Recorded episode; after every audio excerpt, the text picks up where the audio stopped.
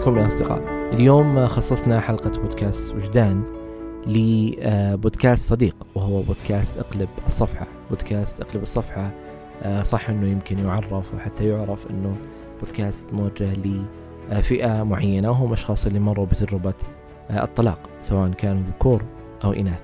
أنا أعتقد إنه البودكاست مهم للمجتمع والأسرة كاملة سواء كنت شخص مقبل على الزواج شخص حديث عهد بالزواج أو شخص متزوج لك سنوات أو حتى شخص سيمر بتجربة الطلاق أو مر بهذه التجربة لا أعتقد أنه يوجد وقت متأخر ولا وقت مبكر للاستماع لمثل هذه المواضيع وفهم آه تفاصيل مختلفة عن آه يعني حياة آه الحياة اللي اللي فيها هذه الشراكة وحياة الحياة الزوجية إن صحت التسمية.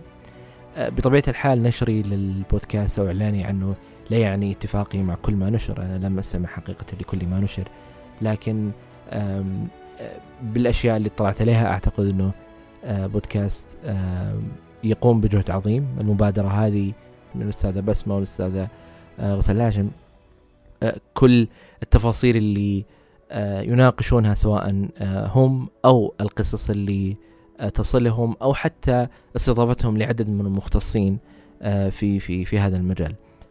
آه، مهم إنه نبدأ آه، نفهم ونستوعب هذه التفاصيل في مرحلة مبكرة.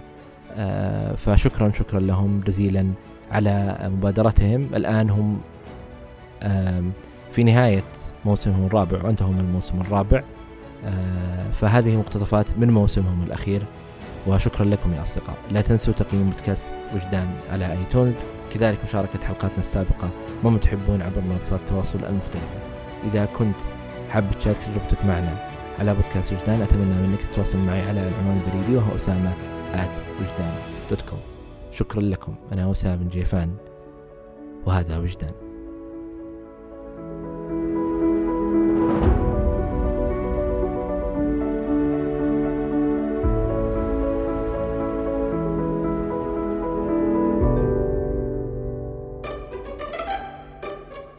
أهلا بكم مستمعينا في حلقة جديدة من بودكاست اقلب الصفحة. ختاما للموسم الرابع من بودكاست اقلب الصفحة جمعنا لكم خلاصة 13 حلقة وموضوع في مكان واحد. نأمل أن يكون هذا الموسم قد نال إعجابكم. كان مكان في قديم الزمان. اجتمع سكان كوكب الزهرة وكوكب المريخ على كوكب الأرض عشان يعيشوا مع بعض في تبات ونبات. ولكن لما وصلوا وبدأوا يتواصلوا مع بعض وجدوا أنهم مو فاهمين على بعض. يا ترى كيف حيتصرفوا؟ في حلقة 48 من بودكاست أقلب الصفحة اتكلمنا عن هذا الموضوع وكانت الحلقة بعنوان التواصل. فهذا برضو مرة مهم أني أنا إذا فهمت والله إنه زوجي لما يجيب لي هدية مثلا ما يقول لي ترى والله أنت حلوة بس يجيب لي هدية فمعناته إنه هو بيحاول يعبر والست تزعل أنت ما تقول لي أنا حلوة أنت ما تقول لي أنا أحبك. وهو مسكين بيحاول بس ما هو عارف إنه هذه الطريق إنه هي لغتها هي تحب تسمع الكلام مو بس أيوه. هي مثلا يجيها هدايا. فقصدك بسمع إنه يحاول يلبي طريقتها هي يفهم, أيوة يفهم. هي مو هو كيف أيوة. تربى أو هو كيف بالزبط. آه يحب ولا يبغى يجيب لها أو يف... أيوه لازم يقدم لها الحب لازم الطرفين لأنه طبعا يعني مم. المفروض الشيء المثالي إنه هم يستخدموا زي ما قلنا طرق متعددة في التواصل مو بس طريقة واحدة أو طريقتين بس لازم هو يفهم هي بالنسبة له كيف يكون التعبير عن الحب وهو كمان آه يعرف كيف يقدر هو بالنسبة له يعني إيش آه كيف يكون التعبير أو التواصل آه وطبعا مرة مهم إذا أنا اولا إذا أنا ما أعرف نفسي كيف حقدر أعرف أتوقع من اللي قدامي يعرف أنا إيش أبغى؟ هذه المشكلة انه إحنا كثير من السيدات والرجال يدخلوا على الزواج هم أصلا ما يعرفوا نفسهم.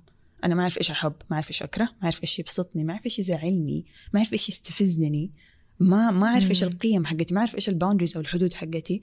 فطبعا مساكين يدخلوا الاثنين على العمياني على الزواج و... أيوه. وتبدأ تصير المشاكل. وطبعا الكبلز أو الزوجين الواعيين هم اللي يتعلموا من مشاكل والخبرات هذه اللي بيعدوا فيها ويطلعوا بطريقة للتواصل بينهم تكون أحسن ويعززوا العلاقة. وللأسف الزوجين اللي هم ما عندهم وعي أو ما لجأوا للمساعدة لما تصير عندهم مشاكل طبعا ما حيقدروا يكملوا مع بعض. فهذه واحدة من الأشياء المهمة إذا عرفت نفسي حقدر أساعد اللي قدامي. يعني أنا اللي أدله على الطريق. يمكن عشان كده برضو اللوف مابس مهمة وإن شاء الله ممكن لما نرجع نتكلم عنها نقول أكثر عنها بالتفصيل. بعد ما بدأوا سكان كوكب الأرض أو الرجال والسيدات بالتواصل وفهم بعضهم شعروا أنهم يحتاجوا إلى أكثر من فقط التواصل بأنهم يحتاجوا إلى الحب. عشان يقدروا يوصلوا إلى علاقة مستقرة وسعيدة كانوا يحتاجوا إلى خريطة للحب. اتكلمنا عن هذا الموضوع في حلقة خمسين من برنامجنا يعني فين أنا رايح في الخريطة دي؟ إيش الهدف منها؟ أهمية خرائط الحب تيجي في إنه إيش؟ الحياة ما هي ما تمشي دائما على رتيبة واحدة دائما في تحديات آه، زي ما قلنا مثلا الخلفة آه، مثال آخر للتحديات تغيير مثلا الوظيفة أو مثلا انتقال إلى بلد أو بلد تانية صحيح أو المشاكل مثلا وتحديات مع الأهل مع الأطفال طفل معاق ف فهنا تجي أهمية إنه قد إيش أنت آه، عندك عمق بمعرفة الطرف الآخر وطبعا يجي قبلها الوعي بنفسك يعني صح. يعني أنت ما حتقدري آه، فقد الشيء لا يعطيه زي أنت ما تعرفي نفسك ما تعرفي إيش تحبي وإيش ما تحبي و...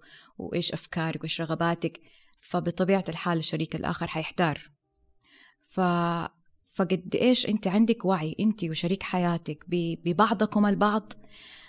هو اللي بيقولوا إنه it's the glue يعني هو الغراء اللي حيخلي العلاقة تتماسك.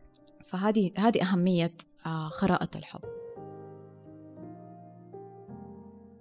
بعد ما تواصلوا وحبوا بعض لفترة طويلة بدأت المشاكل ما بين سكان كوكب من رجال المريخ ونساء الزهرة. ظهرت سلوكيات أربعة مدمرة للعلاقة بينهم. سلوكيات مثل الازدراء الانتقاد الدفاعية والانسحاب. يا ترى كيف أثرت عليهم هذه السلوكيات؟ وكيف قدروا يتعاملوا معها؟ هذا مقطع من حلقة رقم 46 بعنوان مختبر الحب.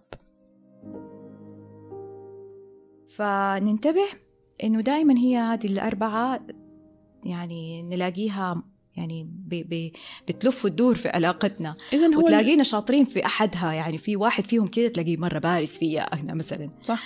اذا هو الوعي أعتقد غزل صح؟ هو ده السر أو هذا نقول خلاصة الكلام.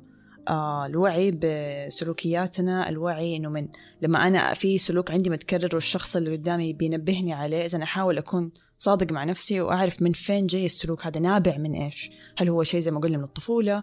هل هو في شيء مشاعر سلبية أنا موجودة عندي تجاه الطرف الآخر وأنا بطلعها من خلال السلوكيات هذه سواء الهجوم أو الانتقاد أو غيره. آه إيش في شيء ثاني كان ممكن يعملوه الأزواج؟ آه ابدأ بنفسك. آه، ما نستنى إنه أقعد أطلع الأغلاط في شريك آه، حياتي وأقول هو دائما ينتقدني. هو دائما ترى أنا حتى في هذا ال ال يعني حل التصرفات دي أنا أنا ما بتحمل أي مسؤولية. فابدأ بنفسك. شوف انت كيف بتتصرف وكيف بتغذي سلوك الطرف الثاني. آه، يمكن لو أنا توقفت عن عن الانتقاد مثلا أو عن الازدراء أو كذا هو حيتوقف كمان عن الستون وولينج أو السلوكيات الأخرى صح. لأنه هو بيدافع عن نفسه. فابدأ بنفسك ولا تعملوا من من أي شيء صغير آه، مشكلة. لا تعمل من حبه قب في يوم من الأيام وسكان كوكب الأرض من رجال المريخ ونساء الزهرة بيحاولوا يتعايشوا مع بعضهم ويحلوا مشاكلهم هاجمهم فيروس غريب عجيب. ما حد يعرف إيش سببه أو إيش علاجه. اسمه فيروس كورونا. كورونا مو بس هاجم سكان الأرض في صحتهم ولكن أيضا في نفسيتهم وعواطفهم. خلاهم خايفين ومتوترين. حبسهم مع بعض في بيوتهم وأجبرهم على مواجهة أنفسهم. في حلقة 44 تكلمنا عن تأثير فيروس كورونا علينا في حلقة بعنوان الطلاق في زمن الكورونا. وطبعا مهم جدا زي ما قلنا المساحة الشخصية. صحيح أنتوا الاثنين في نفس البيت في وجه بعض طول الوقت لمدة أسبوعين أو أكثر يمكن. آه ولكن مهم برضو إنه ما نتوقع إنه إحنا طول الوقت حنكون مع بعض كلنا في غرفة واحدة مبسوطين. هذا مرة حيكون صعب. فطبيعي إنه كل واحد مثلا فيهم ياخذ وقت لنفسه. آه أنا أطلب والله مثلا منه يقعد مع الأولاد شوية وأنا أدخل في الغرفة مثلا أهدأ مع نفسي أو أعمل مديتيشن أو رياضة أو يوغا ولا اللي هو وهو كمان نفس الشيء. حتى لو بيطلع واحد فيهم ملفلف بالسيارة. يعني بس نفسيا إنه أحد خرج من البيت. فأعتقد هذا برضه مهم. أو زي ما قلتي ما ناخده بشكل شخصي إنه آه هو ما يبغاني وما يبغى أولاده ويبغى بس يخلص مننا بأي طريقة. لا هو مو كذا بس هو كمان يحتاج مساحته الشخصية. طبعا يعني هذه النصيحة يمكن شوية صعبة الآن ولكن إنه كيف الكابلز أو الأزواج ممكن يرجعوا يتذكروا الأوقات الحلوة اللي كانت بينهم الأشياء الرومانسية اللي كانوا يسووها لبعض. فهنا ممكن يرجع مثلا يفتحوا صور قديمة صور مثلا أيام أو ذكريات حلوة مناسبات يوروها للأولاد فالأشياء دي الصغيرة يمكن ترجع ترجع. ممكن هي يتعرفوا على بعض من أول جديد زي الكتاب حق أيوة. جوتمان I think eight 8 dates. dates صحيح صحيح. ممكن يسوي طبعا هذا لو قدروا الأولاد يناموا في البيت ويسيطروا على وضع الأولاد. فطبعا حيكون حلو إن هم يرجعوا يعني يخلقوا لهم روتين يعني الحياة يمكن كانت مرة سريعة قبل كذا. فالأزواج نفسهم ما كان عندهم وقت يقعدوا مع بعض. فيمكن فرصة الآن جات إن هم موجودين مع بعض فيرتبوا يوم في الأسبوع ممكن يعملوا هذه ال- الجلسة. بعد ما جبرتنا كورونا على التعايش مع بعضنا في أماكن مغلقة لفترات طويلة كان لازم نتعلم نضع في علاقتنا حدود. حدود تساعدنا على الشعور بالأمان والثقة مع أحبابنا. في حلقة 53 من برنامجنا بعنوان رسم الحدود أتكلمنا أكثر عنها. أول حاجة تعلم تقول لأ. مرة مهم. بيسكلي يعني وخلي أولادنا إذا نحن كنا أمهات خليهم يقولوا لأ خليهم يعبروا خليهم يخالفونا. أيوة طالما ما يخالف يعني قيم جوهرية في حياتنا و... ويعني ساءة الأدب وكذا لأ. بس طالما هي رغبة فخليهم يعبروا. و... وبيسكلي نحن لازم نتعلم نقول لأ. أم، بلباقة طبعا. هو المسألة هنا مو إنه أقول لا ولا أقول إيوة المسألة كيف أقول لا. فأكون مرة لبقة وأكون يعني جز... لغة الجسد مرة مهمة. صح. كيف تقوليها؟ تقوليها وانت مبتسمة تقوليها وانت يعني معصبة ولا لو إيش ما يصير. فمرة تفرق. برضو نتعلم إنه نطلب من الآخرين إيش نحتاج وإيش نبغى. و... ولما نؤدي يعني عمل أو نعطي شخص شيء معين نعطيه من دافع زي ما قلنا اللي هو الرغبة ومش بالمجاملة. صح. ونتصرف طبعا بناء على قيمنا ومبادئنا نحاول نعبر عن مشاعرنا. غير طبعا نعبر عن رغباتنا برضو نعبر عن مشاعرنا تجاه أمور مثلا آه، بنشوفها بتصير أمامنا أو في مثلا علاقاتنا. ونقطة مرة مهمة إنه نتعرف على نفسنا. أنت ما حتقدري ترسمي لنفسك حدود إذا ما تعرفي أنت إيش يضايقك وإيش تحبي وإيش ما تحبي. وأظن تكلمنا عن ده الموضوع صحيح. في واحدة من الحلقات. مزبوط. آخر حاجة ومرة مهمة إنه أنت مش مسؤول عن سعادة الآخرين. لأنه ولا في, مشاعرهم. في أمراض نفسية يعني واحدة من ظواهرها إنه أنا كأني شايل حمل العالم كله على راسي كأني صح. مسؤول عن عن مآسي والمحن اللي في الدنيا لا أنت ما أنت مسؤول عن الآخرين أم، أنت أنت عارف إيش مسؤولياتك إذا كنت آه ابنة فأنت مسؤولياتك معروفة في إطار العائلة اللي أنت فيها. إذا أنت كنت زوجة ف- فبرضو أنت تحددي القوانين صح. اللي تحكم العلاقات هذه. وما أنت مسؤولة في النهاية عن سعادة الآخرين. والآن وقد عدى على هجوم فيروس كورونا أكثر من ستة أشهر على سكان كوكب الأرض. خسائره كانت كبيرة كبيرة صحيا اقتصاديا وحتى عاطفيا. أسر كثير تفككت وعلاقات انتهت ومشاكل كبرت بسببه. بس الأسر اللي نجت وتغلبت على هذه التأثيرات السلبية كانت الأسر اللي تتمتع بالمرونة. تكلمنا عن هذا الموضوع في حلقتنا مع دكتورة رنا بناجة بعنوان المرونة الأسرية. خلاصة الكلام من عندي. أعتقد كمان مرة مهم إنه مو بس لما نتكلم عن المرونة الأسرية إنه العيلة توقف جنب بعضها في الأزمات ويحلوا مشاكلهم و... لا كمان في الأوقات الحلوة. يعني العوائل أحيانا مو دائما مثلا بيحتفلوا مع بعض وما بيكون عندهم زي عادات عائلية. يعني حلو إنه العيلة كمان يكون عندها أشياء الحلوة يحتفلوا فيها مثلا ولادة زواج عيد ميلادات تخرج الأشياء دي الصغيرة 100% آه، يمكن الناس تستهون فيها بس ترى تفرق. لما العيلة كمان تحتفل مع بعض وتنبسط مع بعض حيحسوا إنه هم إيوه كمان في الأوقات الصعبة إحنا لازم نكون في مع بعض. مية في المية. المرونة ما هي بس إنه أنا خلاص أنا خلصت الأزمة هي it's a process. هي عمليات أنا كيف بعيش يوم بيومه؟ كيف بعيش؟ إيش الأشياء اللي أنا بعملها؟ أنا بلعب مع أولادي بتكلم مع أولادي um, بنغرس هذه القيم ال- ال- الحلوة um, مع أولادي. دحين آخر شيء بفتكره على حكاية الكورونا كل أحد كان بيصور ومدري إيش إنه مثلا إلا بيلعب إلا ما هذه هي ال- ال- الأشياء اللي مرة صغيرة اللي تخلينا شيء على شيء على شيء اللي تخلينا نحن نقوم من من الأزمة آم، ونقوم أقوى بمعنى مختلف ونكمل. ولو وصل الشريكين في علاقتهم إلى طريق مسدود. فمش من العيب إنه يسعوا لطلب المساعدة.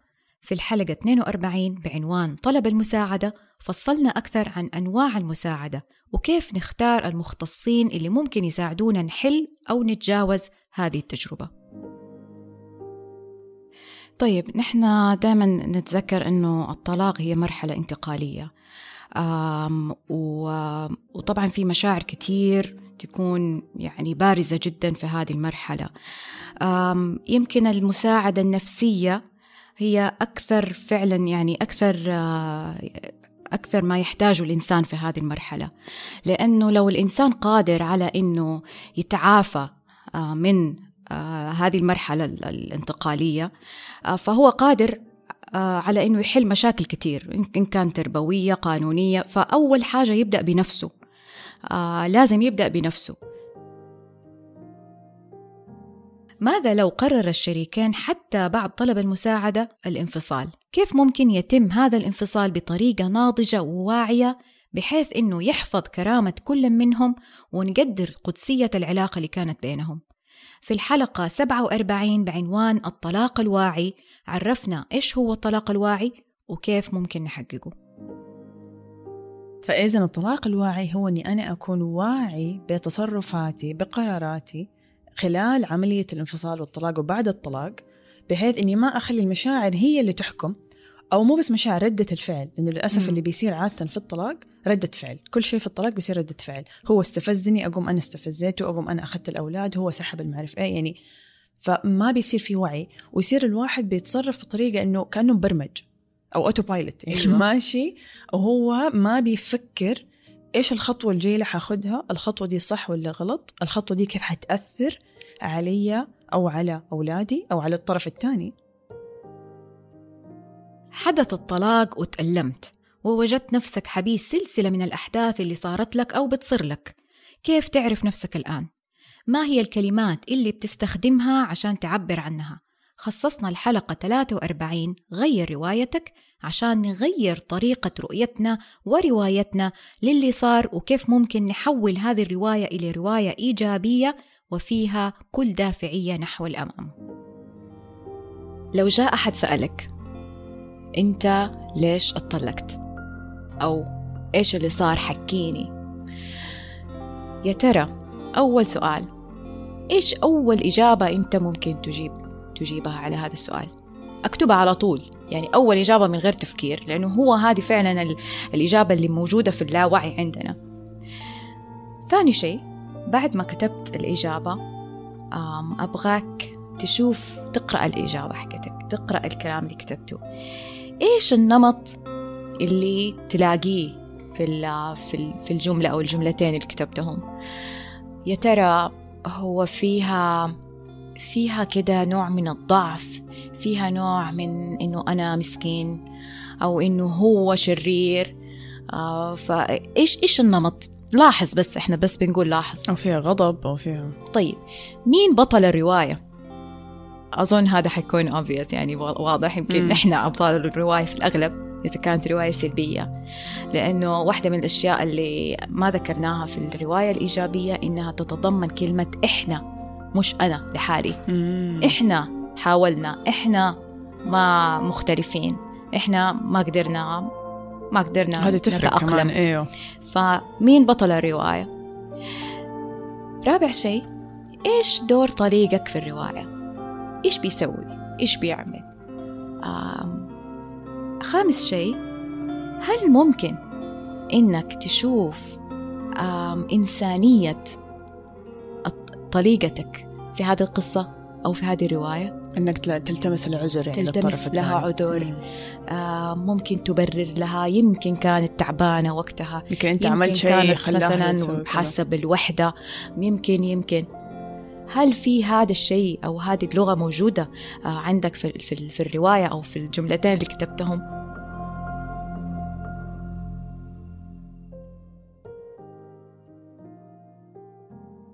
كثير من الروايات وقصص الطلاق نجدها في وسائل الإعلام المرئية زي الأفلام والمسلسلات. بعضها واقعي يجسد حقيقة اللي بيصير في الواقع وبعضها عبارة عن دراما سينمائية سلبية مثيرة فقط للمشاعر. عموما بحثنا عن أفضل الأفلام اللي تطرقت لموضوع الطلاق والمشاكل اللي ممكن تنشأ عنه. نتمنى لكم مشاهدة ممتعة مع الحلقة 45 وأفلام عن الطلاق.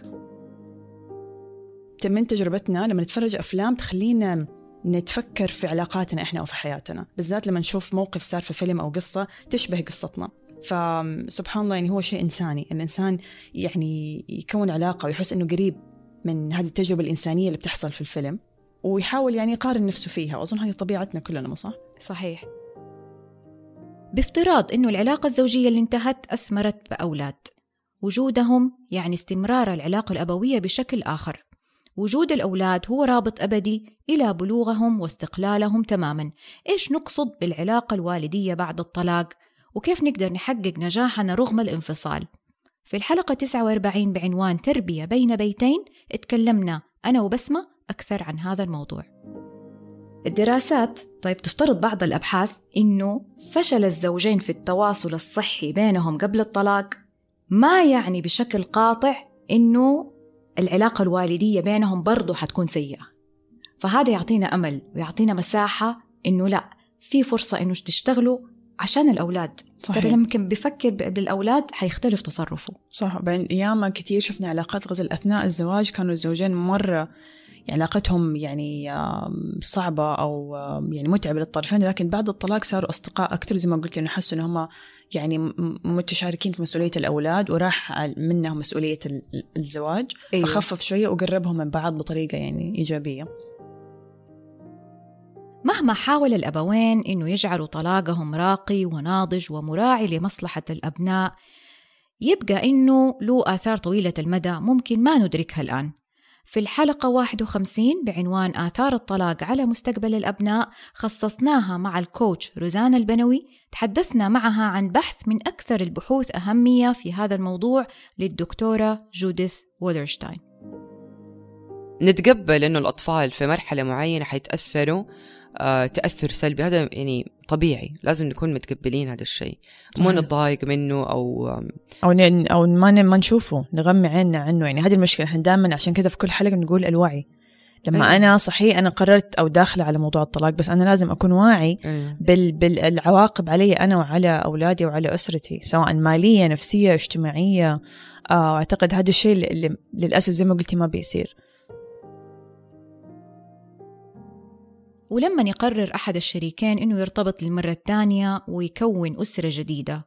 وبالذات لو كان عنده أبناء من الزواج السابق أكيد قرار مش سهل ويحتاج وعي ومرونة وتجانس عالي من كل الأطراف. وخاصة لو عرفنا إنه نسبة الفشل ترتفع حتى نسبة 75% ما هي المعايير اللي تسهم في زيادة فرص نجاح هذا الارتباط الجديد؟ وكيف نراعي الأبناء اللي هم جزء من هذه العائلة الجديدة اللي تكونت أو حتتكون؟ في حلقة 54 الأسرة المختلطة كلمتنا الكوتش ندى حريري عن هذا الموضوع المهم. العائلة الممتدة ظروفها مختلفة في كل عائلة فما نقدر نعمم آه، قوانين معينة أو خطوات معينة نقول هذه حتنجح عائلة ممتدة وهذه ما حتن... مختلفة كل عائلة لها وضعها ولها ظروفها. بس خلينا نقول إنه الناس اللي ما تقدم على خطوة الزواج للمرة الثانية بس عشان وهذه سمعتها كثير عشان خايف على أولادي عشان عاملة حساب لأولادي ما المفروض إنه الأولاد يكون لهم هذا الدور في قرار يخص حياتك أنت. الصح أنه أنت تختار صح. وتعمل الخطوة دي بطريقة صحيحة وتدمج أولادك في هذا الشيء اللي أنت حتعمله. أفضل من أنه أنت تقرر أنه أنت ما راح تعمل هذه الخطوة أبدا عشان الأولاد وبالتالي الأولاد يشعروا أنه لأنه لا ننسى أن الأولاد برضو لما يكون زواج أبوهم وأمهم ما نجح فواحدة من المزايا لما أبوهم وأمهم يتزوجوا للمرة الثانية وينجح زواج أبوهم وأمهم أنه هم يعرفوا أنه مو دائما الزواجات تفشل لأنهم يتعلموا مو بس من قصة أبوهم وأمهم يتعلموا من كل قصص أبوهم وأمهم حتى لو مع أحد تاني. فما هو سبب إنه عشان الأولاد أقرر إنه أنا ما أرتبط. لكن مهم فعلا نحط الأولاد في الاعتبار عند الارتباط. أيوة مرة مهم لأنه الأولاد مسؤولية ولأنه هم زي ما كنت بتقولي غزل مهم جدا يشعروا بالأمان والحب والقبول إيش ما كان وضع أبوهم وأمهم. غزل ماني مصدق إنه هذا الموسم انتهى؟ الموسم الرابع السنة الرابعة. من جد آه، كان موسم ترى مرة فيه له تحديات وحسيته مرة طويل. مرة طويل السنة هذه ما هي طبيعية على صحيح. الجميع ورغم كل شيء قدرنا بفضل الله إنه نستمر ما الحمد توقفنا. الله. الحمد لله. وحاولنا يعني نقدم أشياء جديدة وحاولنا نكون أكثر متفاعلين مع مستمعينا ويعني حاولنا جهدنا. إن شاء الله يكونوا حقيقة استمتعوا وشكرا لك غزل. أنا استمتعت أكيد كالعادة. وأنا دائما إيش بس ما أحرجتيني. إيش أقول؟ أحرجك على الهواء.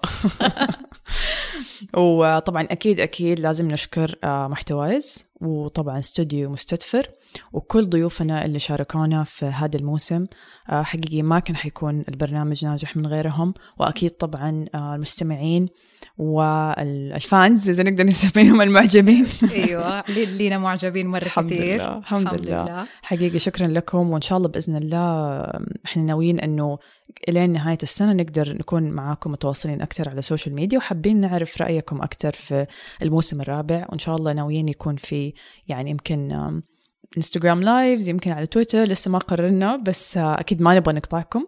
وإن شاء الله حناخذ فترة نخطط فيها للمرحلة الجاية. وبإذن الله آه، حنعطيكم ال updates آخر المستجدات. أكيد. ولا تنقطعوا عننا. برضو آه، تواصلكم معنا. على وسائل التواصل الاجتماعي بيعطينا دافع إلى أننا نتقدم. ويمكن حقيقي بس ما تفاعل الناس على على الخاص معانا. صحيح. يعني رغم قلة المصادر ورغم قلة الوقت لازلنا كنا بنحاول إنه نوصل رسالة من خلال البودكاست وقدرنا إن شاء الله نكون وصلنا لمرحلة لا بأس بها أكثر من خمسة وخم... تقريبا 55 حلقة. صحيح. استمتعوا. وإذا ما كنتوا سمعتوا كل ال 55 حلقة لازم تسمعوا ال 55 عندكم حلقة. شهرين قبل ما تبدأ السنة الجديدة. بالضبط. شكرا لكم. كان معاكم بسمة وغزل. شكرا لكم يا اصدقائي لسماعكم لهذه الحلقة. لا تنسوا تقييم البودكاست على آيتونز. نشر الحلقات عبر منصات التواصل المختلفة يساعدنا كثيرا. أي شخص حاب يشارك تجربته معنا هنا البودكاست أتمنى منك تتواصل معي على البريد الإلكتروني وهو أسامة وجدان دوت كو وتجدون طرق التواصل في وصف هذه الحلقة. أي شيء ذكرناه في هذه الحلقة تجدونه في وصف هذه الحلقة. آه وشكرا لكم. أنا وسام الضيفان وكنتم مع وجدان